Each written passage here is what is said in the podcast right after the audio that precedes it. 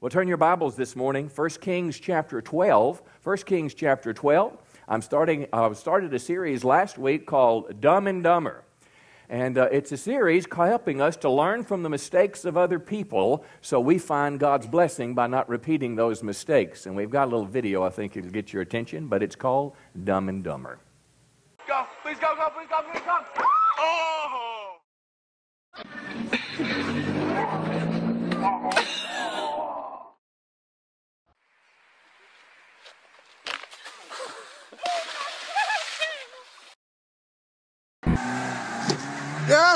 Yes!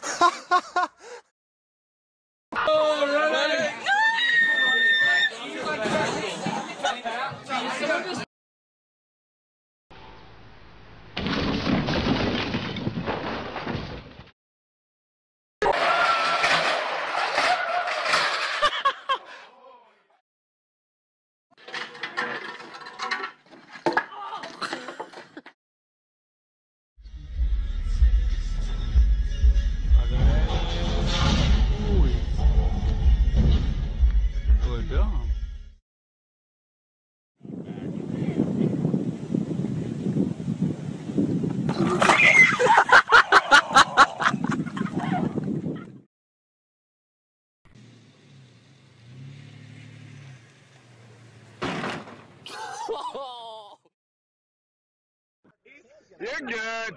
He's gonna do it. Right he's gonna do it. Okay.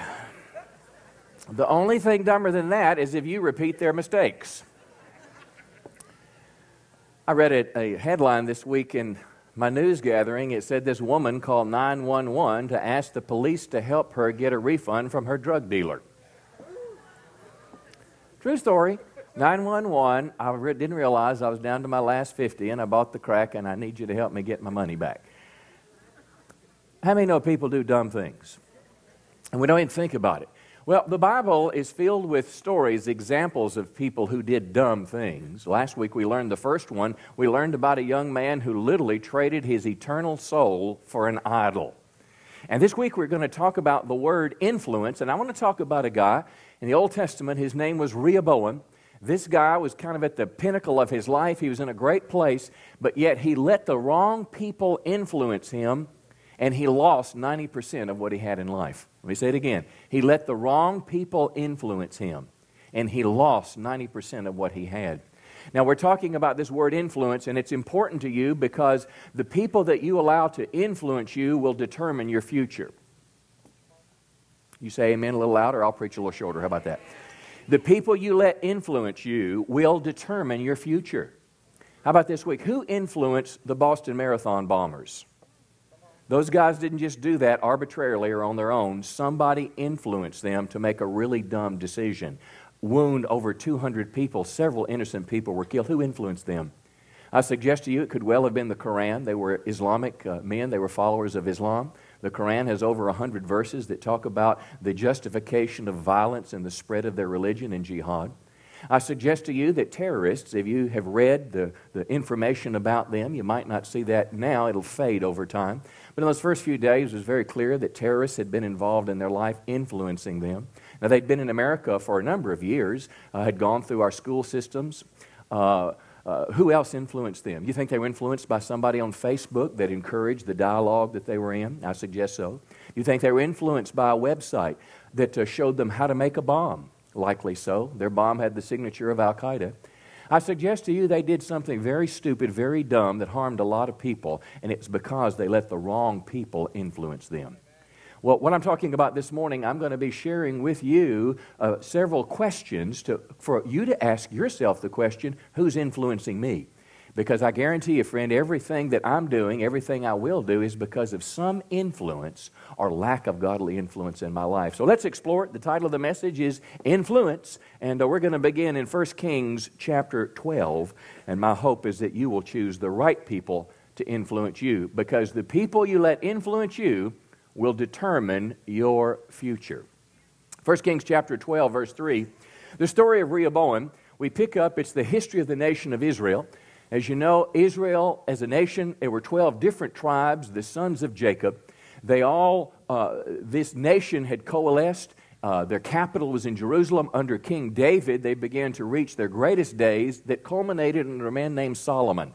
Solomon, the wisest man who ever lived, and he died, and the kingdom is turned over to his son, Rehoboam. So now, verse 3 finds us the whole assembly of Israel, that is, all 12 tribes, went to speak with Rehoboam. And here's what they said, verse 4 uh, Lighten the harsh labor demands and heavy taxes that your father imposed on us, and then we'll be your loyal subjects. Now, mind you, now, it was not a, a, a, republic or a democracy like we have today. It was a kingdom, it was a monarchy. And it was led not just by a civil leader, but there was spiritual leadership intertwined with the civil leadership. We're taught in America today that, that you shouldn't have God in government. Can I tell you, we've made a huge mistake because we let someone in our legal system begin to influence us in that direction over the last few decades. It's been a big mistake. But here in their case, what they're saying is this look, your dad made life too difficult here. I mean, we were, weren't just working the 40 hours, we were working 70, 80 hours a week, high taxes. If you lighten up, we'll follow you. And here's what he did. Um, he said uh, wisely, verse 5, Give me three days to think about this. And then King Rehoboam discussed the matter with the older men, his father's counselors. How many know just because you're older doesn't mean you're wiser? You can be older and dumber or younger and dumber. Interesting, though, there, most of those uh, people in the video were younger people. Do you know why? The older people are all dead that tried that, okay? So, so dumbness has a way of, of, of cleansing itself from the population. But he asked the older man, How should I answer these people? And these older counselors said, If you're willing to be a servant to these people today, if you'll give them a favorable answer, they'll always be your loyal subjects. Verse 8, though, Rehoboam rejected the advice of the older men and instead asked the opinion of the young men who'd grown up with him. Now, first of all, again, wisdom is not just found in age. I would rather listen to a spiritually uh, mature young person than a secularly educated or thinking older person.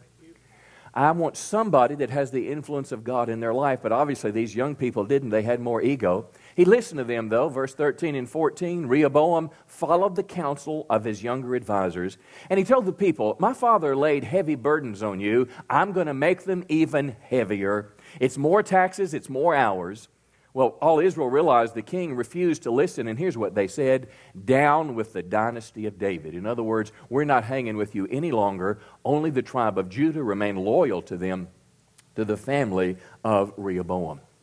Now, what's the long and short of that? Here, this guy had 12 tribes of people, it's, if we can imagine like 12 states, and they all came together and said, Look, if you'll just change a little bit. But he rejected the influence of the godly counsel and he followed the influence of the, of the ungodly counsel. And guess what happened? He lost over 90% of everything.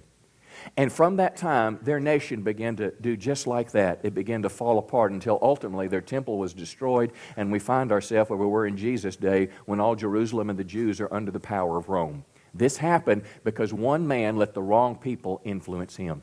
And I'm telling you, and the lesson for this morning is the people that you allow to influence you directly and indirectly. I'm talking about face to face friends. I'm talking about people you listen to the radio. I'm talking about songs that you sing. I'm talking about dialogue on Facebook. I'm talking about what you hear on the evening news.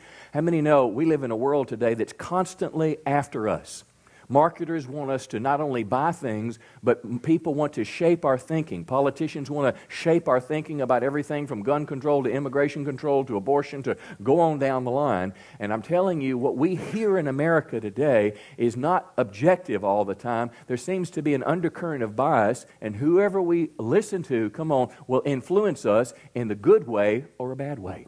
So let me ask you four questions to hopefully you ask yourself and my great hope this morning is that there's a voice within my voice. That the Holy Spirit will speak to you about some possible influences in your life that are pulling you in the wrong direction. And that you'd make a decision in church today between you and God that I'm following the right way and not the wrong way. All right, let's look at the first one Proverbs chapter 12 asking you four questions to begin with, and then we'll talk about the power of Christian influence. All right? The first, four questions. Number one, whose advice do you listen to? Am I listening to a godly believer or a worldly person? And I'm not talking about whether, you know, whether you buy Skittles or a chocolate. I- am talking about life's bigger decisions. I'm talking about the things that have bearing on your life, um, uh, the big decisions. Uh, who you going to marry? Come on. Uh, are, you, are you going to go to the big party this weekend? And I'm telling you, that could be really fun or could be really destructive. Who are you listening to in terms of decisions that you make? Proverbs 12 26, the Word of God says, The godly give what? Everybody say it again. Good advice. It's going to help you to their friends. But the, what do the wicked do? Lead them astray. In other words, godly people help you stay lined up with the, what God teaches in the Bible. Ungodly people pull you away, and you'll ultimately end up in a ditch. Now, dear Abby, she had a, uh, someone respond to her with a question. It's called Confused in Illinois. Confused in Illinois writes this. She said she had no, no interest in sexual relations with her husband because she was involved in a passionate sexual relationship with a female friend. Abby said, Look on the bright side. At least you finally understand what's been missing in your marriage. Now, I suggest to you that she was still confused in Illinois after Abby's writing. You say, why do you say that, preacher? Is that just your opinion? No, you know what? The Bible's pretty clear about marriage, about sexuality. Uh, the question is, will I embrace it or not? We're thinking, we're talking about marriage advice. Remember the movie Fireproof? Great, great movie about marriage and about hope and about how God can fix broken marriages. Well, you remember, of course, this, this guy, he's, let's say, 30, and he and his wife, and he calls dad and says, You know, we're just, it's not working out. We just can't make it. You know, we're going to separate. And dad goes to praying, of course, and dad offers him what's called the 40 day dare. Remember the story? And what dad is giving him is good advice to help turn him from a selfish man, come on, self centered, into a husband that loves his wife as Christ loved the church. I mean, oh, that's good advice. And if you remember the story, when she's in the hospital now, that she's got a doctor trying to seduce her and pull him, her over to his side, even though he's married too and she's married, they're kind of doing their own thing. Well, there's an older nurse that gets the burden of the thing and sits down and has lunch with her and has the kindness, I mean, no, not, not self righteous, not bigotry, not condemning, not judging, but in a loving fashion, telling her the truth. Can I tell you, the advice that you get will pull you in the right direction or the wrong direction. And it's not just for adults. Here's a great scripture for kids, and I want everybody under 18 to say this real loud with me. Proverbs 13:1, it's on the screen. Come on, everybody under 18. Wise children take their parents' advice. Let me hear it again now. Come on, kids. Wise children take their parents' advice. All right, teenager, come on, un- undo your arms here. Lighten up. When your parent, when you were little, and your parent said, Don't go out in the street, you could get run over by a car, was that good advice or bad advice? But you had no clue because cars were fun and they'd take you places, but your parent had an ability to help guide you in the right direction. Well, how about now that you're officially grown up and you know how to make your own decisions and nobody needs to tell you what to do? Listen, I've been there, I totally understand. But your parents try to talk to you about a party, about alcohol, about drugs. Of course, you know that, and you know the kind of person you are, and all those things. And mom, you just don't know, you just don't understand. I'm telling you, you can get in a lot of trouble with alcohol and drugs. There's a lot of accidents. My kids go to Redwater School. Every day I drop them off, there's a number of benches that are around the flagpole, and they have kids' names on them about kids that have killed, come on, that were just riding up and down 67 or in the country when alcohol's involved. Mom and dad may well know that there's something called a date rape drug that somebody can drop in your drink. Come on. And it doesn't have to be an alcoholic drink, it just could be your Coke that you left somewhere. And before you know it, you've just become the, the, the object of someone's one night fantasy. I'm telling you, my, your parents have, an, uh, has a, a wisdom about them. My wife even told me something yesterday I didn't know. She said, before the era of John, before I came into her life, she said, I met this guy when I was in YWAM that I really, really liked. And all my friends said, hey, he's a cool guy. I think you should go for him. But yet she said, my daddy, she said, I had, uh, she said, and this is odd, but I had just read the story about Rehoboam. Am I going to listen to the advice of my friends or the older one? And she said, my dad told me he just didn't feel that that was God's will. And she said, I made a decision at that juncture that I'm going to choose to submit to my dad. Come on. And I'm going to follow his advice. And I I'm, for one, am pretty glad she made that step. But I'm telling you, the right advice will help you, and the wrong advice will mess you up. Now, here's another follow up Who are your closest friends? Who are your closest friends? Because young or old, you will adopt their values. You will, you will hold important what they hold important. Now, here's a great scripture. Let's all read this 1 Corinthians 15 33. It says, Don't be misled. Bad company does what? Corrupts good character. So, people that are not living a dedicated Christian life, they will corrupt you. Now, let me say this. First of all, as a Christian, I'm to love everybody. I'm not better than anyone else on the planet, and I'm try, I should try to reach everyone. But how many know that I'm not going to let them get so close to me that they're influencing me in the wrong direction? Here's my deal with my kids. My kids get freedom as long as they're responsible. As long as they're influencing people, they can hang around with them if they're pulling them towards Christ. But the minute those people start pulling my kids, come on, in the wrong direction, that's time that in the Miller household, that's not a relationship we're going to have. You say, Who are you to say that to them? I'm their parent, and that's what parents do. That's what parents do. But, but the people you hang out, who are your friends? You will be like them. Peer pressure is real. Now, look, I'm 56. I know I don't look it, but I'm 56. and it's people still affect me. It, it, it matters to me what they think about me, what they say about me, how they respond to me. It matters. And I guarantee if it matters to me as an older guy, it matters to you kids a ton. You know what it's like. You know what it's like to feel like you have to dress like people, go to places. All the cool people will be there. It's all over Facebook. But I'm telling you, they can pull you in a ditch. I had a good, uh, someone that I knew very, very well growing up, and this guy was living a good life. I mean, he had, he was smart, made great grades, but all of a sudden the wrong friends got in his life. And when the wrong friends got in his life, his A's turned into D's. You say, what difference does that make? Well, do you want to have nice things when you grow up, or do you want to be poor? Do you want to have a career where you can have, go on nice vacations and things, or, or do you want to have to work two or three jobs and struggle? Look, I'm just telling you, we live in a real, real world, and the decisions that you make as a young person will affect you for the rest of your life.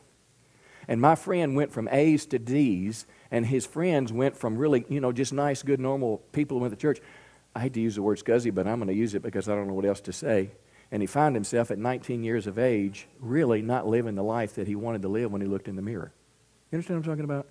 So I'm not just talking something ethereal, I'm talking from the experience of life that the people you associate with will determine your future because their values will become yours. Come on, I'm preaching better than you're amening this morning. Let me give you another one. Who are your role models? Who are your role models? Because you're going to be like them. And your role models in life will either pull you closer to Christ or pull you away from Him. Now, I'm 56. I have role models. I have several preachers are role models to mine. I record their videos. Uh, uh, Pastor Robert Morris is a role model. T.D. Jakes, I like him. I, li- I went to a, a, pastor's conference not too long ago, and I, would known from a distance a man named Larry Stockstill. But boy, in this pastor's seminar, I answered three altar calls that day. None of your business what they were. But, but I mean, it impacted my life. And I looked at that guy's life and I said, this guy is doing something in the world for Christ. I want to be like him. Uh, 1 Corinthians 16 15, listen to the, the scripture. It says, Give special recognition to the family of Stephanas. I want you to look up to people like that, uh, companions and workers who show us how to do it, giving us something to aspire to. People will give you something to aspire to. Now, listen to me. If Beyonce is your role model, you're probably going to dress a bit seductively. Well, does the Bible teach seductive dress or does it teach modest dress? Well, sure it does. Listen, it's hard enough to try to dress modestly. My wife tells me, look, if you want to find an appropriate bathing suit for your daughter, you go buy it because I can't find one. I mean, you, you understand, we live in a world out there that the more skin, the better. Me, listen to me, young people. You live in a world that does not hold your sexual purity in, in the place of respect that it needs to. See, in the Bible, it's an honor if you're a virgin when you marry. But in the world, people will laugh at you. Who is going to influence you, though, is my question. Are you going to be just someone, listen, that is passed around? Are you going to be the object of people's affection, and when they're done with you, they throw you away? Are you going to give your life one day to someone that you marry? Now, listen, this is the way this works. Our role models. Do your role models on television and radio and, and, and the media and Facebook, are, are they encouraging you to live a life of sexual purity? Are they basically applauding whether they sleep with guys, girls, or both, or it doesn't matter? Because that's hip, that's in, that's cool. You don't want to be old fashioned. Well, look, if old fashioned means living in a way that pleases God, I'm choosing old fashioned. How about you? But I'm telling you, if you're into sports, are you going to be influenced by somebody that when they score a touchdown or a goal lifts up one finger to heaven? Are you going to be influenced by somebody that struts around and say, "Look at me and look what I've done"? I don't know about you, but I think I'd rather be like Tim Tebow. Come on, give the Lord a good hand. So let me give you one more question. Not only your role models, not only the advice, your closest friends, but, but how is the media influencing the way you think? Now, stay with me on this. How is the media, this third party influence? I'm talking about people on Facebook. I'm talking about what you hear on the news. If, if all you know about what's going on in America is from David Letterman, I'm telling you, you're in trouble. What's influencing you?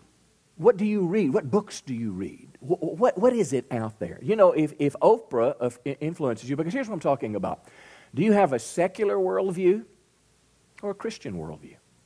Is your thinking shaped by people in the world? Now listen, Jesus himself said there's a narrow path that leads to eternal life, but a what?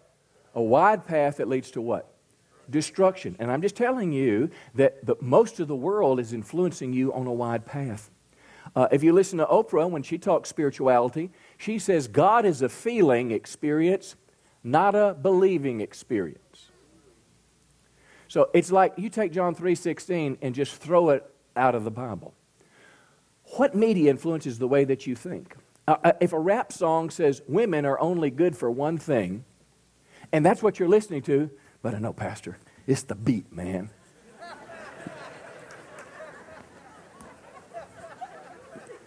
it's more than the beat. I'm a little dizzy. I don't know how you do that. Hang on just a minute. A jihadist website tells you how to build a bomb.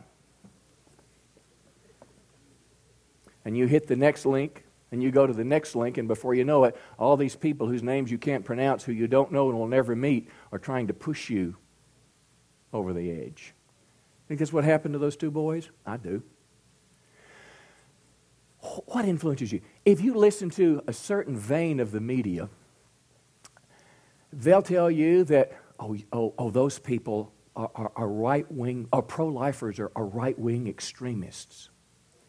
Let me tell you something that's troubled me deeply this week that I'm grappling with and praying about. You know, our president, this week, he was a, a, a, a featured speaker at a Planned Parenthood fundraiser. I want you to think about this. And please put politics aside just a second.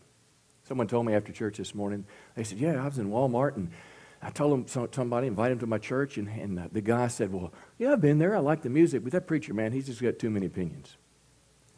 I am an opinion shaper. But I'm trying to shape your thinking from the Bible. I'm trying to connect the dots in culture to the world out there to ground you in the way that the Bible tells us to look at things. And this is a perfect example. Let's talk about abortion. Let's talk about life. What does the Bible teach? The Bible teaches we dedicated to these babies that they're precious in the sight of the Lord. Come on. That they're created in the womb of their Creator, that they have personhood in the womb. John the Baptist was a person inside his mother's womb. He was not fetal material. Come on, he was more than a choice. But as I listened to our president, I, I, I, listened to what the speech, I listened to what different sides of the news media said about it. And one of them couched it all, his words, in women's health. Now, listen to me just a second. What does abortion have to do with a woman's health? Please stay with me just a second. Please. What does it have to do with a, a, woman's health? Most of what Planned Parenthood does is not referrals for mammograms. It is not referrals, listen, friend, it is not referrals for adoption. It is abortion, which is the taking of a human life. And I don't say this as some man that can't identify this. I say this as a first party person that understands this. And abortion is the taking of a human life. Thou shalt not murder. And then when my president closed the speech, he said, God bless Planned Parenthood. Now, listen, that, that it, it, it all troubles me. Where does this come from? Here's my question Who influenced him to think that way? Who influenced the abortionist who's on trial now, Kermit Gosnell? Have you been following that? It was hidden in much of the media. He was one who would do late term abortions. Now, listen to me. Late term abortions. That's children that would often survive the abortion and they're alive on a table. A culture has become barbaric that does not care for the innocent among us. A child that's living and breathing, and multiple times employees said Mr. Gosnell would snip the child's spinal cord. And the legal term for that is the right to an effective abortion, which means once the mother has decided that's it and that child is not a person has they're confused. They don't know what to do. Can I tell you, friends, these type of moral issues need to be grounded in the Bible. They need to be grounded in the way that we think. And I would encourage you to let your thinking about the subject be shaped from someone with a biblical worldview. Come on, not someone that's coming from the other side of the spectrum. Okay? Okay, six amens are better than seven, or better than five. Proverbs 423. Be careful what you think because Be careful what you think. Now, let me, let me shift gears. Those four questions, I'm asking you who influences you? And are they coming from a Christ honoring, Bible believing perspective or something else? Now, let me talk about the power of Christian influence. First and most importantly, the Bible shapes the way we think. This is not just an archaic book. Romans 12, 2 says this Don't be conformed to this world, but be that's the word in biology when a, a, a, a, a caterpillar turns into a butterfly. That's when a caterpillar turns into a butterfly. So this can happen. Be transformed by the renewal of your mind from the secular thought to the Christian thought. And notice what it says that by testing you may discern what is the will of God. So the test is when you hear something in culture, when your friends are doing it, when you're feeling it, or when you're thinking it, how does it line up against the standard of the Bible? And that lets you know whether it's true or false, whether it lines up with what God, God believes or whether it doesn't. Because the Bible contains the thoughts of God. And our job, if you want to be, if you want your influence to be from the Christian perspective, then you've got to let the Bible interpret how you look at things. Let me give you another example, practical culture example. Let's talk about caring for our planet. Let's talk about environmentalism just a minute. First of all, I'm somebody that wants everybody to pick the garbage up. I want clean air and clean water. How about you? Drives me nuts when people throw stuff out the window. But at what point do the people on the planet become more important than the planet? Are people more important than animals? Because there's a great push in, in the world today for population control. See, when I see people, I see them as potential to populate heaven. You know, let me give you some Bible boundaries on this now to undergird this thinking. First of all, first God created the planet, and then He put animals on it, and then He put man on it. That was the crowning of His, of his creation. Man created in the image of God. So in Genesis, the Bible elevates man above the creation. In Peter, the Bible tells us that one day God will destroy the heavens and the earth, and there'll be a new heaven and a, a new earth. So at some point, care for the planet has almost turned into worship of the planet, a worship of the creation. Here's how it works. Several years ago, the old type of Freon was not only to keep you cool in your car and in your buildings, but it functioned in refrigerators to keep your food from spoiling. And literally, the decision was made to get rid of the Freon. And what it did is it killed likely millions of people in the third world because they couldn't keep their food safe. Come on. And their food couldn't be kept, and their children couldn't be able to eat it because it was decided that that Freon was affecting, come on, carbon emissions, global warming, and all that. So, what happens then is people become less important than the planet. How about DDT? I was taught all my life that DDT is terrible, it's bad, it's wrong, it kills people. I've read scientific papers that talk about DDT that actually it was not as bad as it was thought. And here was the deal the decision that was made. Literally, tens of millions of people died from malaria and mosquitoes because they wouldn't spray the bugs. Now, look, these are issues that are not easy, that are complicated, but I'm telling you, we need to be undergirded in our thinking with the Bible and a biblical worldview about life. And if someone is teaching you, listen to me, kids, and if you're learning from a secular teacher in a secular school book, you'll have no context whatsoever about God valuing people and man being created in the image of God, and hence everything else makes sense. Because influence is not just about what you hear, it's often about what you don't hear. Ah, that was a good time for an amen. Let me give you another one. The Christian influence is not only the Bible, but Christian in friends influence us how to stay focused on Jesus. We're talking about Christian people now. Uh, Hebrews 10 24. Let's consider how to stir up one another to love and good works, encouraging one another. Now, what does that mean? I need mature Christians in my life to help me live right. I need people. How many would say the Christian life is pretty hard to live sometimes? Sure, it is. It's hard. Let's say you're sitting in a movie theater, or let's say you're sitting in front of your television or something, and you're watching something that you start feeling that icky feeling like I shouldn't be watching it. And if I'm watching that, if I'm in that movie theater and there's one too many of those scenes, you know what I'm talking about? It's one time too many on those words. It's easier to get up and walk out when two eyes connect next to each other and say, What are we doing here? Come on. But if I'm with someone that's just saying, Yeah, yeah, go for it, go for it, go for it. Is this just too practical today? I'm telling you, your friends will influence you. And you don't, listen, you don't just need any Christian to influence you. You need somebody that's mature influencing you. Because an immature Christian's advice is often as bad as a worldly person's advice. Know what do you mean? Let's talk about smoking pot just a minute. You're a new Christian and you like it and it's been a part of your life, and you show up at the party and you say, Man, dude, you just never guess what happened to me. I went to church the other day and I was in Powerhouse and I gave my heart to God and it's changed my life. And they said, Okay, here.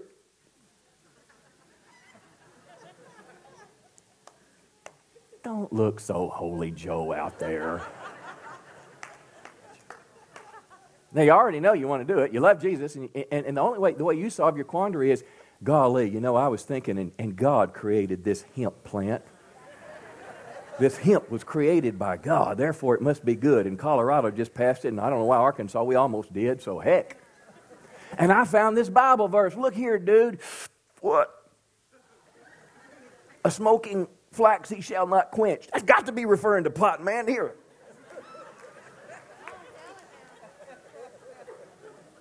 A mature Christian might say, Your body is the temple of the Holy Spirit, stupid.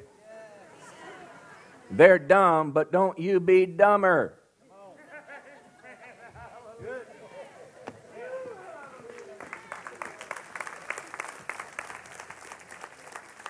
Godly Christian leaders provide an example to follow. Look, I'm out of time. I'm not going to develop that much. But let me say this every one of us needs someone that's a step ahead of us to be a godly influence. I need them in my life. You need people in your life. You need people that know the Bible, that live it, and that care enough to tell you the truth. Amen. See, that live the life and care enough to tell you the truth. Well, let me, let me close with this scripture. This morning I've been talking about, about who is influencing you. But this last moment, I want to ask this, I want to make this statement is that you're called to influence people for Christ. Let me say it again. You're called to influence people for Christ. 1 uh, Corinthians 11, verse 1 the Amplified Translation, it says, Pattern yourselves after me. Can you say that with me? Pattern yourselves after me as I imitate and follow Christ the Messiah. That's amplified. Pretty cool translation there. Here's what it's saying Jesus has set a pace for us to follow, and I'm doing it with my life. I'm not perfect, but I'm doing a pretty good job, so come on, go the way that I'm going. You know, that's exactly what God wants you to do. You don't have to be me standing behind a box in a suit to be able to do that. Can I tell you, God wants you to do that right where you are. He wants you to do it around the table when you're eating with people. He wants you to do it at the ball field. Come on. He wants you to do it at the job. He wants you to do it in the classroom. He wants you to be an influencer of other people. Because you, you know, do you know that you and I are called to preach the gospel everywhere we go? And when necessary, we use words. We're Christians, friends, and we're an example to follow. What would have happened to those two bombers, those two young guys? What would have happened if a Christian could have influenced their life? What would have happened if in their school one day the Gideon took an hour off his lunch break. He was tired, stressed, and he knew 90% of the people would heckle him and laugh at him. That's what they did before. But what would happen if the Holy Spirit called him to go to that classroom and give out a Bible? That's how I got saved.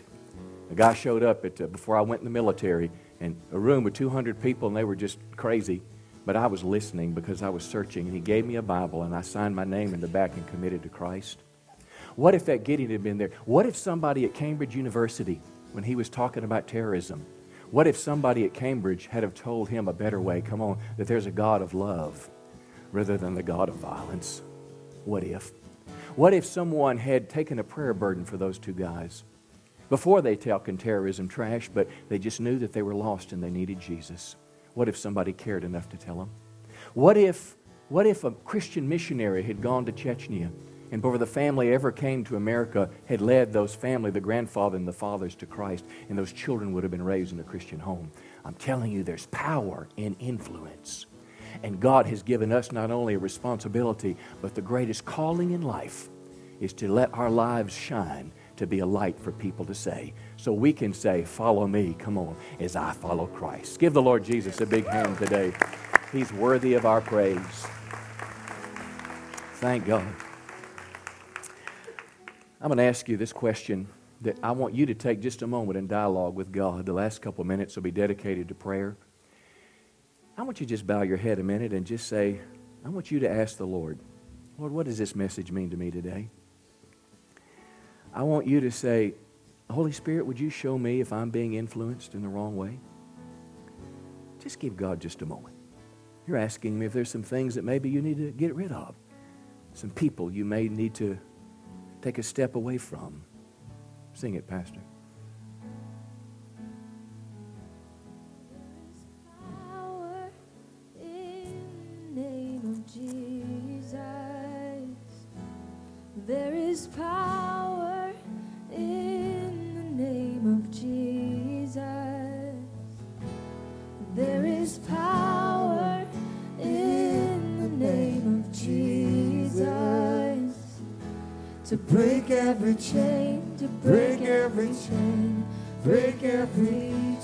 God can give you power to pull away. There is power. Listen to me, young people. the The Holy Spirit can give you power to say no. There is power in the name of Jesus. Or just reach out to heaven. There is power in the name of Jesus. Thank you, God. To break every chain, to break every chain, break every Thank God. Why don't you just bow your heads a moment in prayer? And I wonder, has God placed his finger on something in your life? Are you being influenced in the wrong direction? Are the wrong people influencing you? Is there someone in your circle of friends, someone that's close to you, that's pulling you off the pathway that you want to be on? And maybe the Holy Spirit has convicted you today. I wonder, is, is there some media that you're taking in that God has shown you it's not good? It's not helping you, it's hurting you. But if you're here today and say, Pastor, God's shown me that these are some influences in my life that I need to get rid of, and I want you to pray for me that God would just give me the strength and the courage to do it. Nobody looking around, it's not their business. But if God is speaking to you and you want His help, would you just slip your hand up right now? Just slip your hand and say, I've got some things influencing me. That's right, all over the building. What you're doing is God is looking at this now. Nobody else's business. God is God's business. If God's convicting you, that's your way of saying yes. That's why I'm doing this. That's your way of saying yes to the Holy Spirit. Yes. I know that person is not helping. I know. I know that website is not good. It could be pornography. It could be a secret part of your life. And you need to say, Holy Spirit, please invade this area of my life. Lord, for all of us today, right now, I want everyone just to slip your hands to heaven. Lord, we just ask you to come to us. We just, Lord, take our honest confession today. And Lord, we just pray that you help us have the courage and the strength, Lord, to be able to say no to those things that are destructive. And we just want to pray not only for ourselves, but for our families, for people that we care about, for Christians that we know that are being pulled off the right path. We just pray, Lord, that you would help them get pulled in the right direction. But I just want to pray for me right now, Lord, that you help me have the courage to be able to say no and the power to say yes to the right things. And I pray this in Jesus' name. I want to pray a prayer blessing over you now. If you're here and when I started talking about influencers, if you want God to help you be a greater influencer, if you want God to anoint you so that your light can shine brightly in the world, I want you to just stand to your feet right now and I want to pray for you that God's going to help you influence many people for righteousness. That God's going to help you, whether it's on the ball field, wherever it is, the office, the classroom, the church, the movie theater, that God's going to help you be an influencer. Lord, we're all standing before you today acknowledging, number one, that this is a hard thing to do. It's a hard thing to stand for Christ. It's a, it's a hard thing to talk to a stranger. It's even harder to talk to a close friend. But Lord, we're going to pray right now that you give us spiritual strength. Come on, pray that right now. Just say, Holy Spirit, give me spiritual strength and power to be able to be the witness that you want me to be. I just want to ask you, Holy Spirit, fill me afresh now. Fill me afresh with the Holy Spirit so I might be able to be a bold witness for Christ. I just welcome you today, and I just bless my friends now. Thank God in the name of Jesus. Come on, give the Lord a big hand today. He is He's worthy of our praise. He's worthy. I'm going to close with one last prayer, an opportunity for a personal prayer for you. You're here this morning and something has really resonated with you in this message, but you just feel like you're in a place you don't know how to get out of. I know what it's like. You're entwined in a relationship. Not only is it it's hard to quote say no, but but you like it. I mean, there's just parts of your flesh. And I'm telling you, I live there, I understand, I know. Maybe you need somebody to pray for you. Maybe you've got a friend, a loved one, somebody you're close to, and they're tied up in a relationship or a lifestyle that's bringing them down. Let us pray for them today. Doesn't matter what it is, but if something in your heart is resonating with God and pulling you for prayer, let us pray for you.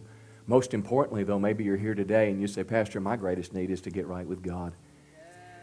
Let me tell you, when I was 19 years of age, if you looked at me from the outside, you thought everything was great. But on the inside, I knew that my life was like, like, like pouring water in a bucket with a hole in the bottom, and I was not putting the right things in it. And I couldn't fill up that, I couldn't, I couldn't find happiness that lasted. What I found on Friday night, I had to do again on Saturday night. You understand what I'm talking about? And before you know it, you had to do it on Sunday morning and Sunday lunch. I'm telling you, Jesus Christ plugged that hole for me. Jesus will change your life. I was raised in church, but I didn't know it was more than just going to a building, singing a song, and listening to somebody talk. I didn't realize that I needed to be born again. I didn't realize that I needed to give my life to Christ and receive Him as my Savior. I'm telling you, something transformational happens when a person surrenders to Jesus Christ. And maybe today is your day to receive forgiveness and receive Him as your Savior. Maybe you've gotten off track, and today is the day to get back on board. If that's you, though, we'd be honored to pray for you. We're going to sing it one last time. I'm going to invite our prayer team to come and stand at the altar. And if something is pulling you for prayer, let me encourage you, say yes to it. Come on, sing, Pastor. You need prayer for any of these things today. Making a step for Christ, personal help for you, people you love and care about. Come, let us pray for you. I love you very much. Thanks for being here. See you at the National Day of Prayer Thursday and Brother Scarborough next weekend. God bless you. name of Jesus to break every chain.